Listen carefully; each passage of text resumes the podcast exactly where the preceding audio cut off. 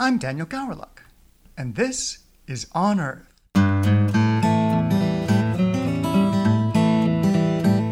On Earth is brought to you by the Pacific Museum of Earth.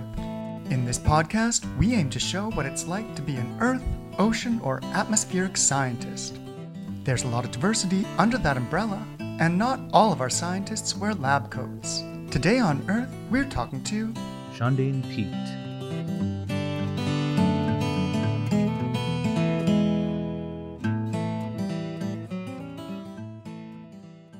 Welcome to the podcast, Shandin. Um, now, you are both a hydrologist and a science educator, right? What are those things? Uh, yeah, that's a good question. Um, if you merge the two, maybe it's very poorly defined, but I, I, I don't know. I guess I'm uh, in in the manner of speaking about hydrology. I, you know, I'm interested in um, in the phenomenon of the Earth, and you know, in the region I grew up in, you know, there's a lot of rivers, lakes, and streams, and snow, snow, and snowmelt, and those are always very curious things to me. So um, I think hydrology less as a science discipline, but more as a human endeavor. So I'm just someone curious about water, its pathways, and its different states as it moves through the environment. And and I think the natural, um, well, natural for me is is to really to investigate those, but then also to be a facilitator of, of instruction about that phenomenon and, and in particular um, to uh, adult learners. I think it's very interesting to me how how that process works. And you mentioned uh, where you grew up from. You actually just arrived here uh, in BC, right? Correct. Yeah. So I, I moved from a small town called Arlee, and it's in uh, the state of Montana in the United States. Population of around seven, eight hundred or so folks, and it's um it's a it's become the traditional homeland of, of my uh, my tribal people, which is the I would consider the Bitterroot Band of Salish. And uh, my ancestors, they've always utilized that particular valley that we're in, but um, largely in in, uh, in historic times, we come from a, a valley further south uh, called the Bitterroot Valley, and then prior to that, um, into uh, the eastern uh, front of Montana. So we, we traditionally occupied a large uh, piece of Montana, but now we're more localized to the small Jocko Valley in Montana. So yeah, I guess groundwater would have played a very important role uh, traditionally. Yeah, you know, groundwater is um, you know it supports the the the flow in the rivers through through the winter, and um, you know it's um, I guess uh, traditionally speaking, you know, the springs were the, the sources of the, the best drinking water, even for my ancestors. So campsites that you'd find on the landscape that were of a historic nature generally were centered around where these seeps or springs were located. So yeah, groundwater is is, is very important. Um, was probably the the basis of most of my early research in hydrology or in geoscience was uh, the, the hydrogeological um, discipline. And uh, what what is your background in hydrogeology? Where did you go to school? Yeah, yeah. So I got a master's degree in geology, but my focus was hydrogeology, and I worked with um, uh, a gentleman by the name of William Woessner. He was um, a noted hydrogeologist who um, happened to be a professor at the University of Montana, and um, we took on a project to investigate the um, floodplain aquifer response to a river restoration project. So um, we measured the response to um, the um, river restoration folks raising the bay, the, the bed level of the river up on average about five feet. So the idea was to reconnect some of the riparian habitat in this expansive uh, um, floodplain aquifer. Um, and so we measured that response over the course of about three years. Um, of course, with these short studies, there's there's needs there's a need for more long-term data. So we my findings were very inconclusive, but it's definitely a project that is ongoing, hopefully for me in the future.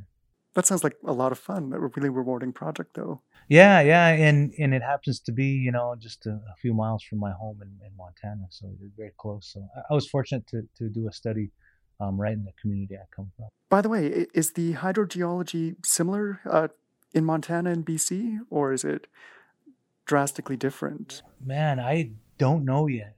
I do not know yet. You've only been here for a month or two. Yeah, I've only been here for, for a short period of time. But you know, the the far more rain here in, in Vancouver, the, the metro area. So I can imagine, you know, groundwater, um, at least as a as a source of drinking water or water usable by the communities is not as big as an issue where I come from. So the rainfall is far less and um, with increasing development in, in this valley um, that is largely uh, dependent on groundwater and groundwater wells for the delivery of, of, drinking water. I'm sure it's going to become an issue of, aquifer depletion in the future. Um, I went to the um, the um, field station in Oliver over the over the past weekend, and um, that has a very similar um, climate, it seems. And so I was very keen to know um, what the hydrogeology of that area is. So that's something that we're developing out as a, possibly a future um, multi multidisciplinary field site to examine many things related to the landscape from from the ground up. So the geology all the way to the end, And from the ground down. Uh, oh, yeah, or ground down. Yeah, yeah. We don't want to give these geologists any any precedence over the atmospheric scientists. yeah, yeah good point. what got you into hydrogeology? Like, did you always want to be one, even as a kid, or? Let's see. No, I. You know, I don't. I no. Not really. So my my educational path was was um, filled with many turns, I guess you could say. Um, I initially was I so I initially received the bachelor's degree in human services. Um, so th- this all kind of came out, out of a need for some sort of specialization in my community for the, the things that were happening um, that that seemed to need some attention. Um, but in my undergraduate, you know, I, I I grew up in the out of doors in a very rural location, so I, I was always interested in natural phenomenon and so during that course of getting that uh, undergraduate degree, I decided to double major in environmental science, and I, I think it was during that um, that journey to get that undergraduate degree, I, I at some point I became very interested in you know what was happening in the subsurface, and I believe it was the instructors that I had during that time whose focus was on uh, groundwater and groundwater phenomenon at that time, and um, uh, the the the hydrologist that I was working with at that time, his advisor was the um, advisor who um, supervised my master's um, degree. So he connected me with him. We chatted about some projects, some potential research ideas, and at that time there was this large sum of money that um, filtered into the tribes uh, that um, live in my area for a restoration project and the the, the fit was very natural to um, uh, flesh out this project to examine the the response of the floodplain aquifer to this river river restoration project. And what had happened that the river needed restoration? So the river had um, historically been uh, channelized to protect um, some state infrastructure. In this case, there was a, a fish hatchery in the area that had um, been subjected to a couple large flood events that compromised some of the, the facilities there. So the Army Corps of Engineers came in and put in a couple flood protection levees that um, created this um, um, straightening of the channel, which increased the velocity moving through it. So then there was this um, this large um, there was this large change in slope, so this erosional process was occurring where you had this big change in head. Um, I wish I could remember the word. It sounds like it just started flushing the river out. Yeah, yeah. So there, there was this erosion because of the change in the slope. So this um, so it started having this effect, which essentially was lowering or scouring out these large swaths of the, of the river channel. And in this particular area, there was this really lush riparian habitat with these with these ponds, uh, external ponds in the floodplain. But those had had dried out over the past I don't know ten years or so. And so um, the tribes at that time decided to put some money into re- trying to reclaim that site. So um, they got some outside consultation and they decided that well let's rechannel this whole river to its natural um, or its historical um, uh, plan form. And so they did a lot of work to raise the bed rechannel it put in meanders to lengthen it out to, to eliminate this large um, uh, head gradient. And um, uh, I forgot the question already now. What, what did you say? Oh, just why it needed um, restoration. Yeah, it was just to restore this this riparian corridor, and really the the the, the history behind this was this mining activity that occurred way way up in the in the watershed in uh, in a town called Butte. So there was this mining company that extracted a lot of minerals, but what happened what happened was it exposed a lot of the ore and, and a lot of that um, mine tailing was getting into the water and it damaged a lot of, of the Aboriginal uh, fishing areas for our people. So, in in um, in in response, the, the state of Montana and the tribes sued this company for um, money to restore this habitat. And th- there was a successful case, and so there was a large sum of money. And so instead of restoring the area off of our reserve, they decided to take the money and restore it restore a section on the reserve, which was not impacted per se by the mining, but was impacted by some other um, activities. That's kind of the history of that project. We had a similar um, event here in BC. Uh, I know with Howe Sound, uh, it was completely changed by mining. Um, and then over time, they were able to remediate it. And it's uh, coming back uh, very pleasantly. In your work, uh, you must have made some great discoveries or uh, even your findings in that project. Uh, do you have any favorite discoveries you'd care to share? Yeah, I think what it what it showed, um, some of the results showed that the the, the interaction of, of surface and groundwater is very complex in these alluvial aquifers. In in some sections, there was some very very strong um, exchanges from groundwater to surface water, and then in you know in a few segments down there was the opposite there was some very strong uh, surface water contributions to the groundwater. So very, very complex system and just like any great project you come out with more questions than answers. But it did help to illustrate this complexity in this very small section of the river. So that was you know my my um, the highlight of, of the whole project was really em- employing multiple techniques to try to describe that interaction so um, it's not something that we often get to do in, a, in, an undergraduate education is really employ techniques and see um, meaningful data come out of it. So when I got into the, into a master's program, it allowed me to really go out on my own, read about a technique, try it out, see if it worked.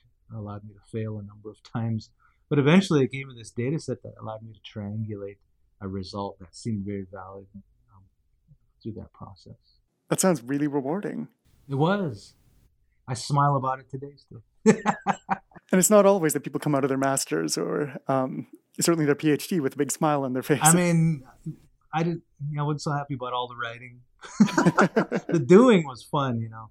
Learning the skill, like how to do a survey, do a correct survey, how, how, how to survey a river to get meaningful data, and then to really make a, make that uh, into a product that is very visual was was always it's always rewarding for me. I can see visualize data what are you working on? I know you just arrived, but what are you working on right now? Uh, yeah, so what I'm mostly engaged in now is a is um, um, a product of my doctoral work, which is really in science education. So the, the main push in my dissertation was examining how cultural, culturally congruent instructional strategies work in an academic space for science. So the the um, the purpose really was to provide um, an instructional environment that was uh, conducive to someone's cultural background. So this study took place at a tribal college in the states, and which had which has a high number of uh, of indigenous students. So the, the project worked with non-native faculty or non-indigenous faculty to teach their discipline in a manner that was that aligned with the worldview of those students. So that mm, uh, that meant uh, including content that was familiar with the landscape that the students come from, but also that um, acknowledged some of their traditions and beliefs. But it also included a number of strategies, like instructional strategies, that were were essentially good for all students, but you know we tried to get the faculty to employ them. So using more um, um, how would you call it? Visual interpretation of data using graphs and charts versus words just so students can uh, work through understanding um, tough concepts without being told but being guided through these projects. But also engaging in some of the um, oral history engaging in some uh, language concepts language as um, observational points or language as pieces of scientific data uh, so that was that was the basis of a lot of my um, or, or all of my doctoral work was in that area. So right now, I'm I've been chatting with a bunch of folks about um, engagement, indigenous engagement. So how they can improve their engagement to um, the local indigenous communities for projects that are near and dear to them. Because I think most people are recognizing that um, oral traditions and indigenous people as the first observers of landscapes, they're acknowledging that that data is important and are, are trying not to perpetuate this extractive method of, of gaining access to that data, but um, treating indigenous groups and communities as partners in research, thereby giving them the merit that they deserve as as the original doctorates of the land, if you will. And and that's it's tough because you're bridging two worldviews. Oftentimes, it's like you know communicating um, with um, you know downhill skiers and mountain bikers. They have something in common. They're both going downhill, but it's far two different disciplines of travel, and so you know they might not quite um, get each other's objectives at times. And it's it's like that. We're speaking the same language. We have this really and essentially the same objective, um, but just aligning those goals together and acknowledging and respecting each other um, for what we know and, essentially for what we don't know is pretty important because science definitely can can um, be well informed by indigenous groups, but also indigenous groups, you know, have a lot to benefit from science as well. So merging the two, helping people to communicate and understand each other, is really important, and all in this really odd academic space is very challenging. but very rewarding too, I'm sure. It is. It is. Yeah. I mean, I, I grew up in the modern world and the, the, the conveniences of modern life and at some point, most indigenous folks go through some structured educational scheme like we have here, and, and it it seems like a noble effort to try to improve that. If that's if this is what we've got, then we should try to make the best of it.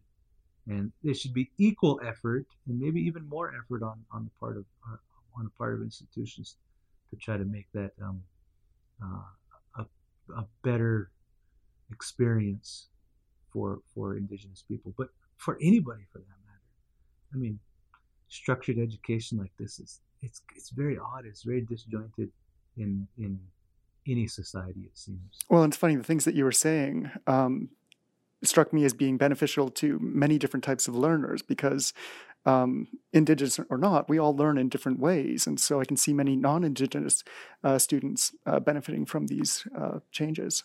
That that's correct. Yeah, and I, and I think that was one of the findings of of, of my uh, my dissertation too was that it's it's just good overall education for everybody. It's, it's not really in the end. It was even though it was it was labeled, you know, for for indigenous folks, but if you think about what the what the strategy actually is, culturally congruent, culturally doesn't mean in just indigenous. That's everybody, and I think you're right. You know, if if uh, if we can uh, enhance practices that align better with our actual lived lives, man, that's the, the, there's so much potential there.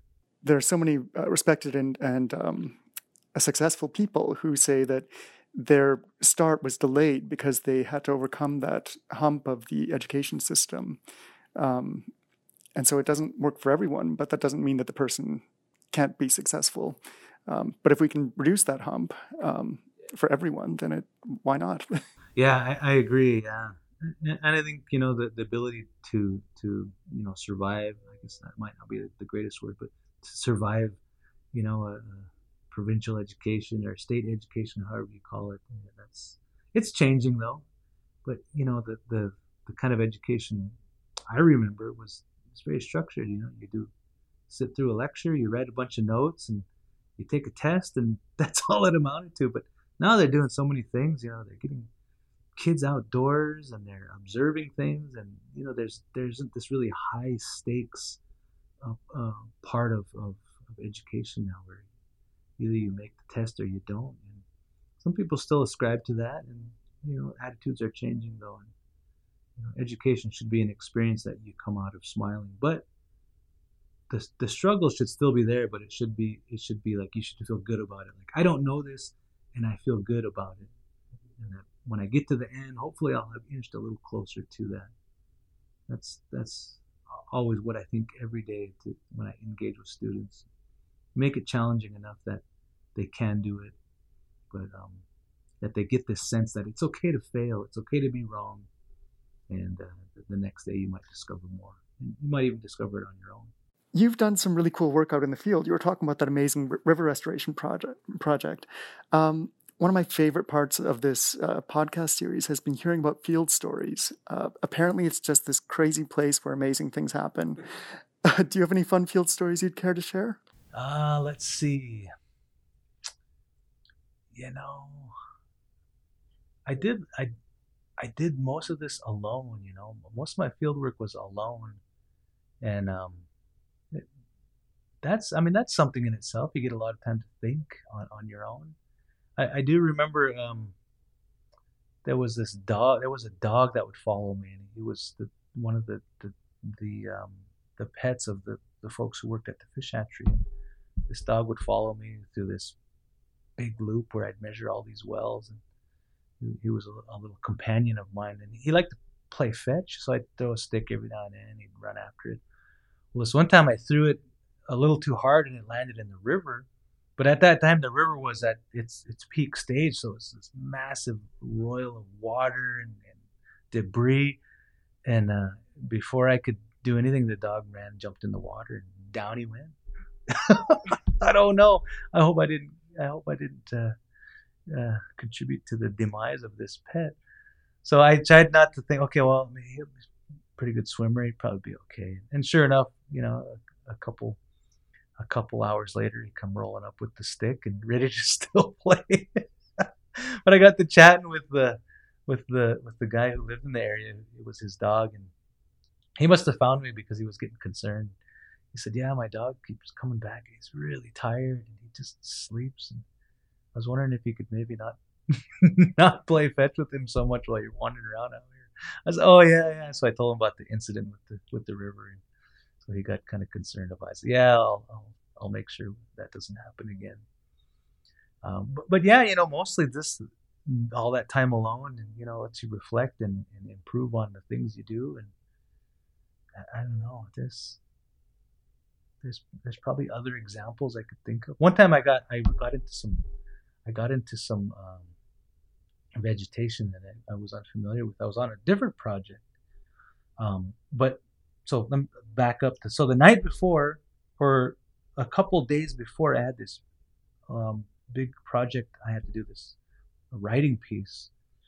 So I was I was up really late typing away trying to get this project done for this class. Um, this was when I was still in in, in uh, um, I think it was in my I was in my master's studies. Maybe I was in my doctorate by then. I can't remember. But I was up all night, and and my wife at my wife was in school, and so we were both finishing this uh, different projects at the same time. And it was probably about maybe three in the morning, and she said, "You want to run down and get a, you know, get an energy drink, help us keep awake because we maxed out on coffee, and we had to get this done." So we zip on down to the convenience store. I got this big energy drink. At that time, there was not a lot of them. I think it was a, called a Monster or something. I didn't. I never drank those ever. So we did it. So we went and got it, and we're slamming, you know, 64 ounces of energy drink. We get the project done, and then um, that next day, or the or the day, no, it was the next day. I went out to this project, and I had to um, measure some wells that were out on the river, and it was in a it was in an area I was unaccustomed to. It was just a small project I was doing, so I wandered around out there and came back, and then um, got a little rest and woke up, and I was really itchy. My my whole body itched, and um, I didn't quite connect to the the activities I was doing very well, and so my wife thought, "Oh, maybe you're having a reaction from uh, from the, um, the the caffeine." yeah, so we were discussing all these things, and it started to get so bad and then we became um, all of a sudden we we became internet doctors. So we're on the internet looking up stuff, what it might be, and then we come across this page that talked about shingles, and like, oh yeah, we've been really really stressed out lately, like to the max. You know, money issues, school issues, rent, all these things. You know, and then, oh man, I got shingles. I was convinced I had shingles because it kept getting worse. It, I couldn't sleep. It was so bad, itching so bad. So um, went to the doctor finally and said, "Man, you gotta help me. I think I got shingles." And so the doctor, okay, take your shirt off. So I take my shirt off. Says, "Yeah, you you don't have shingles. Looks like you got into some poison oak." they knew right off. I was like, "Oh, good." And, and I don't know why I waited so long. It was just terrible. It gave me a little bit of cream and it felt better right away. The internet's probably the number one cause of most serious diseases. yeah, yeah, for sure. So I'm curious. Um, why is your work important? it might not be. and in either respect, either hydrogeology or um, science education. Yeah, uh, I don't know. I mean, it's hard to qualify for myself whether what I'm doing is important. I really like to have that reflected back to me through the people I work with, or the or to the people my research might benefit. Um, yeah, it's hard to say. You know, I, I, I try to take this approach where anything I do or try to do is going to be restorative for for indigenous communities, so they get something back that has been taken. And a lot of times, it's you know, a, a couple examples from back where I'm from. You know, bridging some product that has been extracted with something I can do today is it's kind of rare. It's, it's hard to do. It's hard to manage because academic knowledge sometimes is far different than than community knowledge or cultural knowledge. And so marrying the two is can be quite challenging if you're if you're not really in tune with the two worldviews. So i guess one one example is you know um, reviving say in this example um, an observation point. So that's connected to a, a traditional or a creation story so one of the projects I worked on was was was um, inspired by one sentence that an anthropologist wrote down that one of my ancestors had said a hundred years ago. One little sentence, and it was very obscure. It says there's a there's a prominent feature on the mountain in in this valley that folks used to observe that let let them know something about the river. That's all I had to go off of. And so you start doing this investigation on this because it seems like an important thing. A, a non indigenous anthropologist wrote this down for some reason because somebody told it to them. of course, you have to validate whether it's true or not because things get interpreted incorrectly. But I thought it must be important, important enough. And why don't we know that anymore? Why everybody asks doesn't know about it. So that's a, it's like a launching point to say, okay, so how can I interface that with the things I do in this hydrology, hydrogeological discipline? And it, it turns out that this observation point was a predictor of river behavior potentially along this trail or pathway to the buffalo hunting plains for my ancestors in the 1800s. And so it became a, a, a, phenomenon to investigate. So I would engage my students in class. Um, I, I, would observe when the snow would melt off this feature, we take that date and try to figure out where it uh, landed on the on the hydrograph for different locations along the river, and then we try to examine whether that section of river would be wadeable based on the velocity in that river. So, if we could understand where these historical crossing sites were, we could understand if that observation of the snow melting off of this feature coincided with the river being navigable at that time. And it turns out it's it's a pretty good predictor of when peak discharge um, has passed at these particular sites going down um, this trail. So reclaimed it, reclaimed this knowledge, and and then then the next effort is try to get that into the community. so I'd use student presentations for these various um, um, outside groups. So one would be the the the tribal council, which is the folks making the decisions about the government, the tribal government. So they go and give this presentation about this project, and it enlightens everybody. They say, "Oh, I never knew that," and yeah, I never knew that. None of us ever knew that. You know, we didn't grow up knowing this knowledge, and so to see it connected to a, a, a science discipline like that kind of bridges those two things to say, yeah, this science is useful, and yeah, these stories were useful at that time too. And this is how it remains to be useful. That's one example, and I, I really look for projects like that that are going to give something back to to tribal communities. I'm in a new area, so I don't know the traditions yet, and I don't know the stories. So I'm hoping to do some some research into that, bring that into the classes I teach, bring that into any sort of collaborations I have with folks here in this department, to make that really a prominent feature. So it, it shows respect to the communities that hey, we want to we want to um, help to be part of the restoration of the wrongs that might have happened. And, and I'm sure that must have been incredibly rewarding for the students and for the council. yeah, yeah, it was, and it really put the students in an uncomfortable spot. Number one, because they have to give a non-scientific presentation and they're trained for so long in this undergraduate studies how to do public speaking in a scientific way and we just totally scrapped that. We said, no, you're not going to do that because nobody cares to hear that. if you're at a conference, if you're at a GSA conference, yeah, people want to hear that. But it's really, if you think about it, that's just the start of the conversation. It's the conversation after when somebody gives a scientific talk. Then they talk more and they exchange ideas. That's like the real, the natural flow of conversation. So to give these presentations in a public forum with these prominent leaders, whether they're tribal government or cultural leaders. It puts them in a very uncomfortable spot. But as emerging professionals, that's good for them. And, and you try to build up their confidence, you know, tell them some methods, storytelling methods to, to make a great story about this data. And in the end, it's really about including themselves in that narrative. And some students could really embrace it well. They, they would connect where they grew up with the data they were collecting. And then people would want to listen to that because inherently everybody has an interesting story. And if you can incorporate that into what you're doing, it really brings the science alive. That's that's so neat, so neat to see.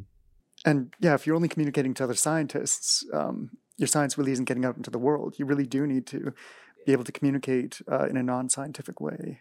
Yeah, you do. It, it's necessary makes makes the knowledge useful, practical. And again, that's important not just for um, indigenous or from an indigenous perspective, but for all scientists. Yeah, for humanity, we need it. Man, we do. We we need it so bad. There's so much interesting work going on. It would be a shame to see it die in a conference, in yeah. a scientific conference. You know, what you know, it, it really comes down to like the purpose and intent of that knowledge. If it lives in an academic space, that's fine. You know, then the, the academy grows. But at some point it should it should have meaning to to um, the greater society. And and I think some people do a really good job of that and some people have some work to do well even today so much science is lost because um, the top scientists in that field um, only involve themselves in very small circles. And then when one or two of them die or retire um, the research just stops yeah that's that's such an interesting phenomenon because that happens in in uh, indigenous communities too. Oftentimes, someone will have this knowledge and they'll hold on to it so tightly they won't want to share it because they're afraid it'll get out somewhere that they don't want it to go. So, that, like that trust has been broken, and they'll die, and nobody will ever know what that was. It's, it's the same concept that you just mentioned. That's so interesting that that happens in academics too. I never heard that. I could be wrong. Well, no, I believe it happens. I believe it happens. Yeah, I can see it. You get that old recluse sitting in their office hoarding something, you know, because they're afraid. I don't know what they're afraid of or what what it is. What's the block that says I want to share this with the world? Or even they want to share it, but they don't know how to because they've gone through that whole process of um, learning the strict scientific presentation method, which isn't f- uh, friendly to the layperson. Yeah, un- unaccessible. It makes they make it inaccessible because of that. But also, I know there's been instances where people, you know, they'll they'll steal an idea. You know, you you enter into a proposal writing process with somebody, and they drop off, and next thing you know, they're proposing something that you guys just talked to. Yeah, that that's crazy human nature stuff. We just deal with. I can see that happening too. So you become guarded with your ideas, and you don't want to disseminate because you're afraid someone's gonna steal them. Like they're gonna bounce off that and steal what you want to do next. Strange, strange human stuff. I found our department and uh, the geology field to be fairly open and uh, friendly, but um, and it seems to be getting even more open and friendly. Um, and hopefully, you will turbocharge that process, Yeah, we're gonna make people more friendly. more accessible to uh, Yeah, yeah. to the everyday person. We need more laughter in these halls. Yes. no, yeah, it's good. It's easy though. It's easy to silo yourself when you get so focused.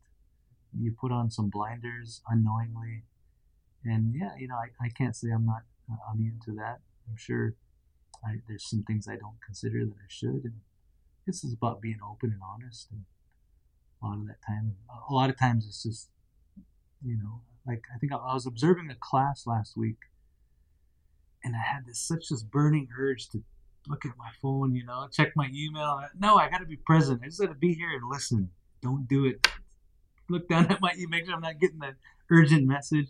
And it's like that, you know, your research pulls you to that urgent look to your phone, you know, all the time.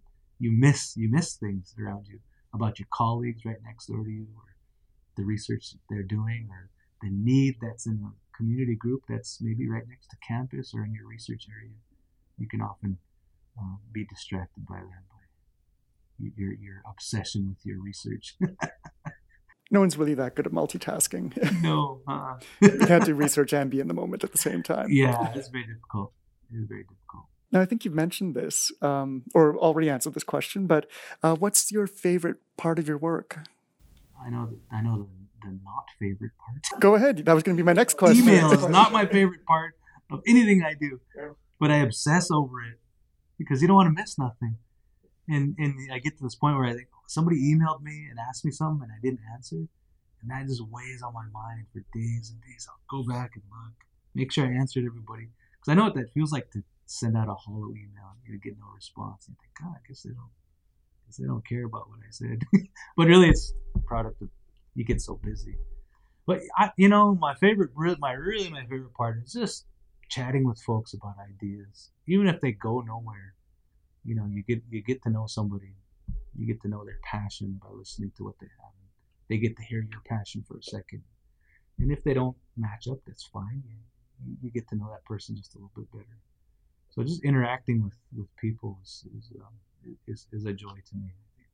Yeah, and it seems like you you're really passionate about making a difference, and you are. yeah, yeah. You should make growth every day about, about certain things in your life. That can be hard, but um, the, the, folks here seem so open and ready, and you know, oftentimes they don't know what to do concerning, especially like indigenous engagement or indigenous knowledge, how to add it into their research or their courses. But there's a sincerity, like, yeah, I want to do that. It's just a matter of getting past some of these other huge priorities that always are, are, are ever present in research. You know, it could be something something as simple as you know, I, I need maintenance for you know some equipment that I use, and that's really high priority for me. I don't have enough time to focus on such and such activity. So then these other things that are are in the back of their mind that are important, like indigenous engagement or integrating indigenous knowledge into their research or their courses. It's there, but it's kind of in the back of all these other issues that need to be solved. So, really, when you're tackling that issue you have to be ready to address many others to help people to lead people to put that onto the top of the list. Yeah. Now i, I usually ask if a person identifies as being part of an underrepresented community. Uh, you've talked quite a bit about um, being indigenous. Um, do you feel like that's impacted your work or have you been uh, treated any differently um, because of that or or any other communities that you may belong to? Yeah it's it's always it's ever present you know the so the intellectual credibility that someone offers you based on what you look like that, that's always present. Um, it was probably more present um, going through a master's and a doctorate than it is now. Maybe as you get older you know you get more wrinkly and defined. And then it just by nature people are add some respect to, to, to older folks i don't know i don't know if i'm there yet but um, i used to get this a lot when i first started teaching um, um, some people would think I was the janitor. Like, oh, can you come open this door for me? Yeah, I don't have the key though. Oh, okay. You know where you know where I can get a mop then. Uh, I could figure it out for you, but what do you do here? Then, well, I'm, I'm, an instructor. Oh, oh, okay. You know, then they figure out the instructor, and that's just you know based on someone's look it, it, we naturally do it. We uh, we evaluate people based on their skin color, the way they speak, the clothes they wear. It, we, it's natural, but we have we always have some filter that we process it through to decide how much credibility we want to attach to somebody. And some people are really good at being very unbiased and letting more data come in to figure out um, what this person knows and doesn't know. And so yeah you know i've been i've been subjected to to that but you know i, I take it in stride. I, I grew up on on a reservation and in a mixed community where um, the the non-native folks outnumbered the native folks. Um, but you know everybody got along in, in that community because there was a there was a history of their folks being there and our folks being there and a lot of them had a relative in some manner that was married into a tribal uh, family. So there was there was always that. But when you come to a new place, you know, you never really know how people are going to treat you or, or, or how much credibility they're, they're going to apply to you because maybe you sound a little bit different. You have a weird accent.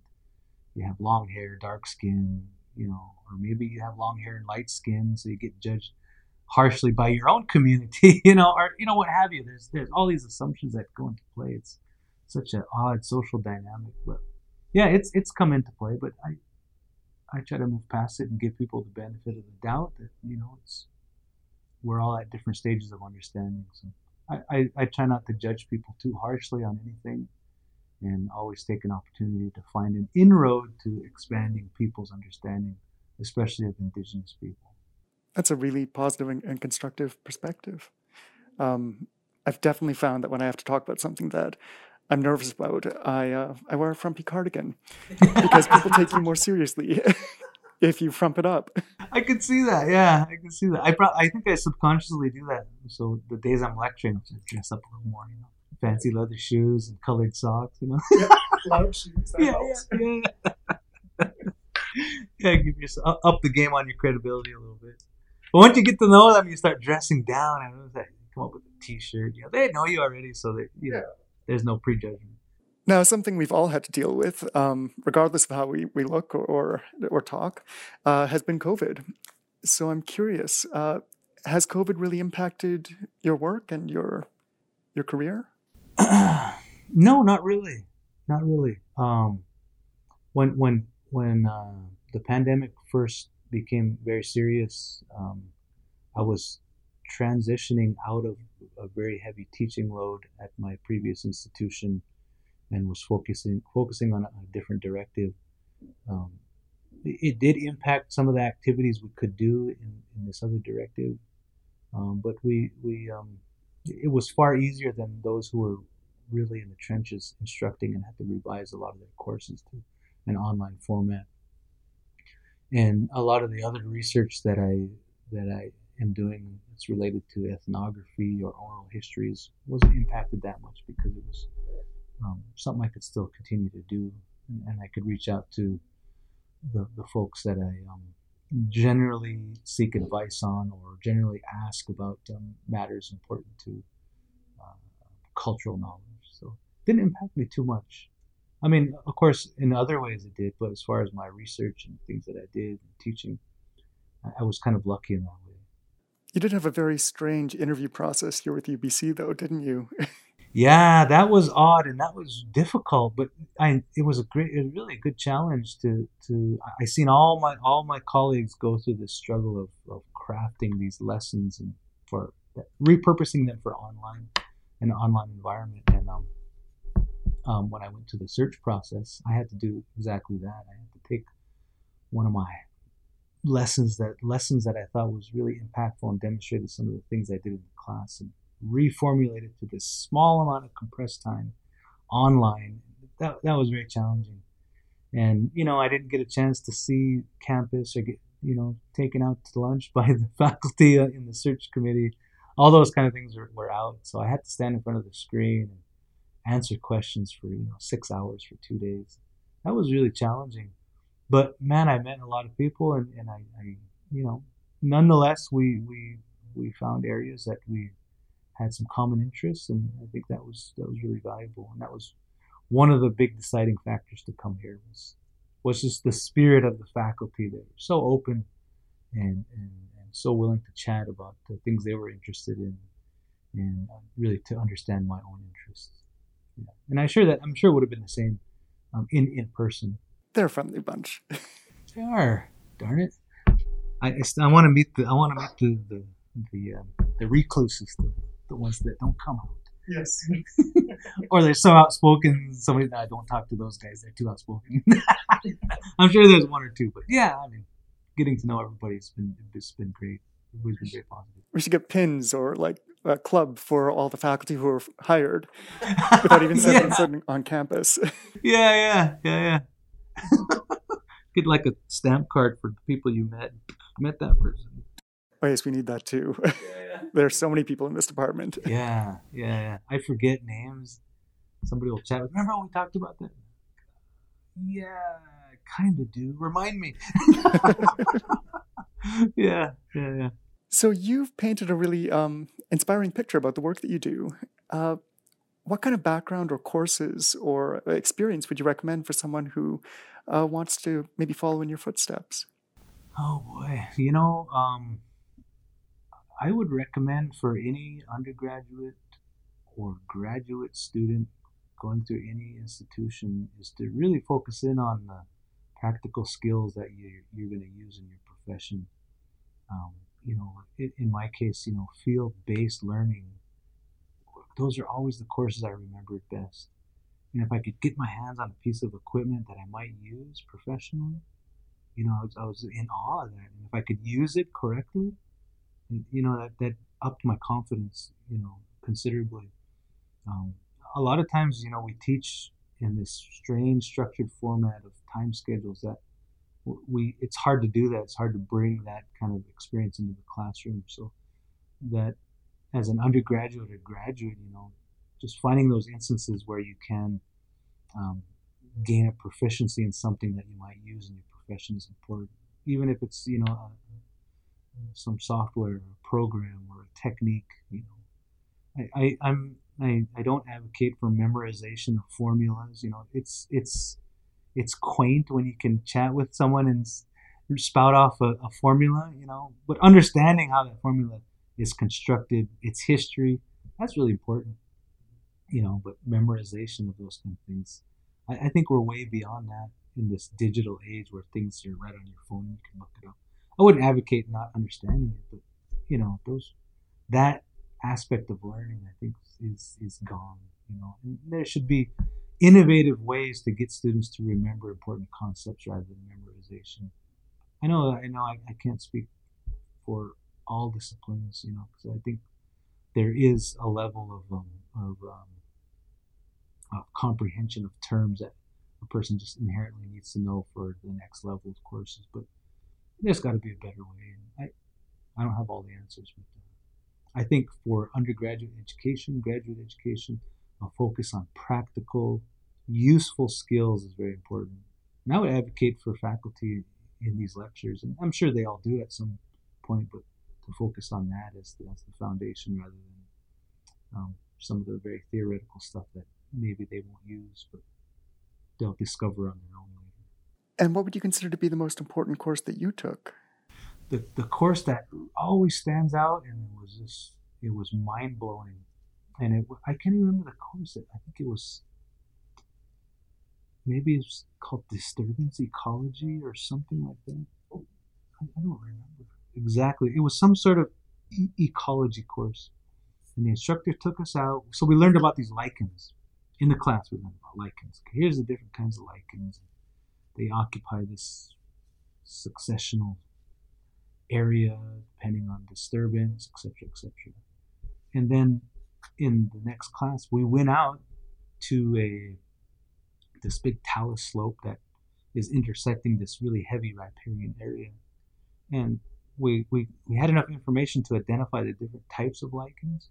So what we did is we took a transect and in the individual groups we, we counted we identified these lichens through this talus slope and this riparian area.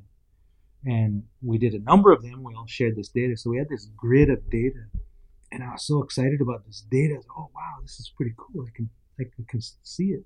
And then I put it in Excel. I made this 3D map, and you could visually see this change of something you don't normally see because you don't pay a lot of attention to lichens.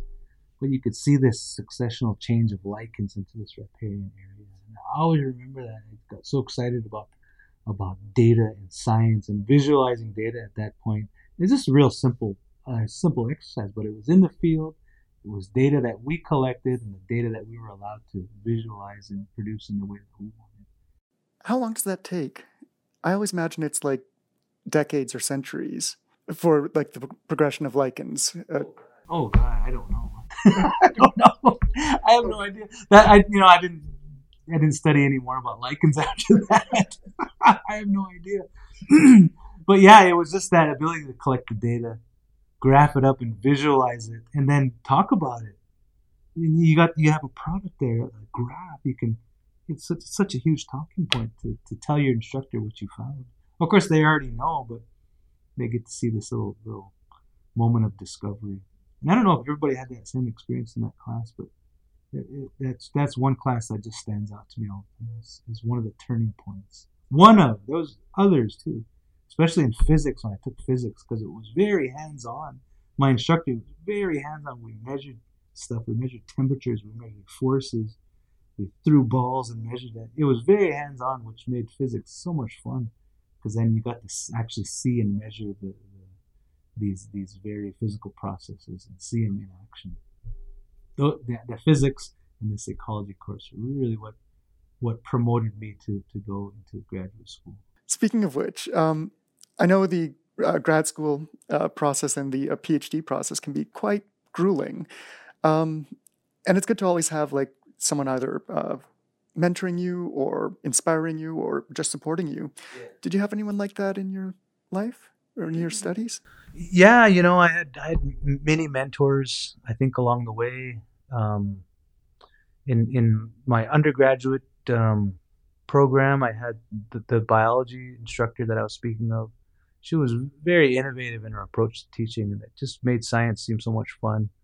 And my physics instructor, he he also um, instructed a groundwater course, and we, we got to actually make a visual representation of groundwater movement in, in the subsurface. And that was the first time I got to really experience that. So it was less theoretical and very hands-on. And those two people, just the method in which they taught was so fascinating to me to see that approach. And and they were largely some of the reasons why I decided to go to graduate school because I wanted to know more. They they opened the door. That here's the possibility. Yeah, very inspiring.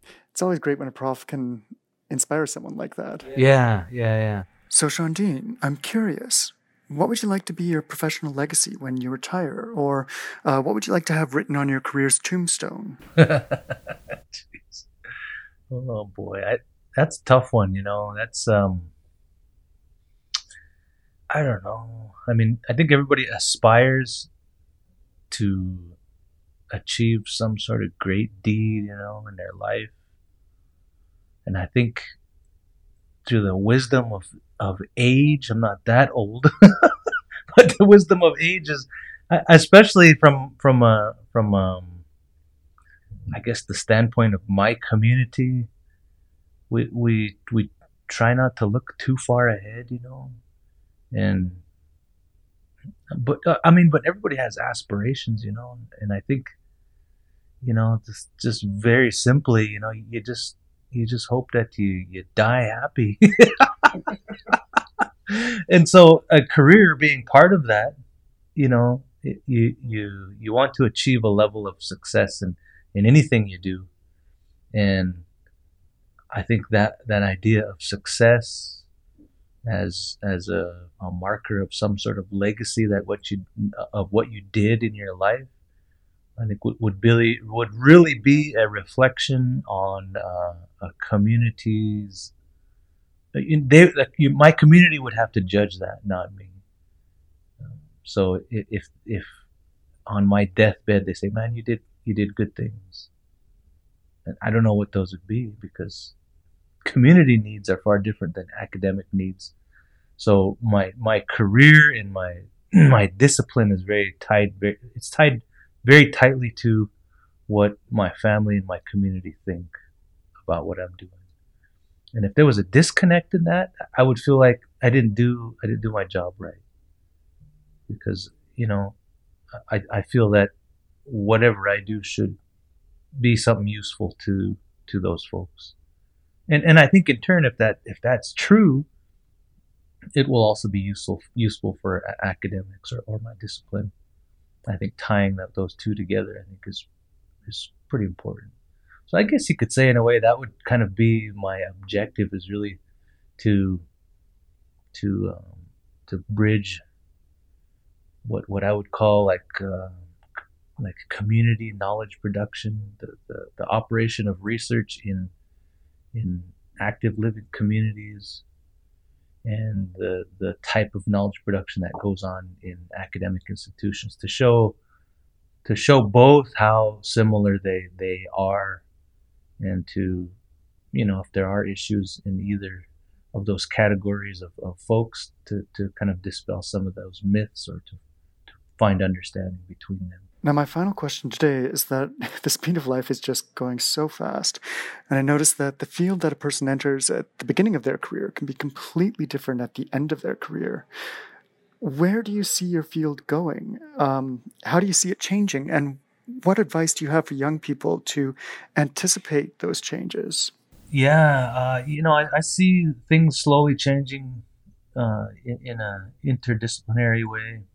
I could see how you know traditional i guess stem fields or traditional science fields especially in geosciences is starting to um, embrace or i guess finally acknowledge that you know the the some of the important theories in social sciences are, are very important to understanding the, the, the disciplines in which we work in because they, there are there are so um, tightly bound to to human thought or human ideas, and to ignore that and to think science can operate um, beyond the the human capacity or beyond human value, I think is um, I think that that kind of idea, that stereotype of science, I think is slowly fading, and I think in that way, a lot of younger scholars are are embracing the idea that you know, to engage your own community, to engage society at large um, in your discipline is becoming very important because it makes the science useful. It makes, makes the products of, of our discoveries, of, of the knowledge that we produce, whether it's methods or, or who knows what it might be, but that has to be tightly bound to a, usefulness in, in society. Otherwise, it's just a neat leather-bound book that nobody reads. that's that's cool, I guess, because it looks nice on the shelf and it smells great, I suppose. but you know, in the in the in the end, what who's using it and why does it really matter? And and I think that's the ultimate question, you know, in in the, that science should ask. Why does it even matter? And I, don't think any any of us would be doing any of these things if it didn't matter in some human way. for some human purpose. Thank you for sharing the wisdom from your chaotic thoughts. Thanks for sharing your passion and your stories and uh, just your, your knowledge.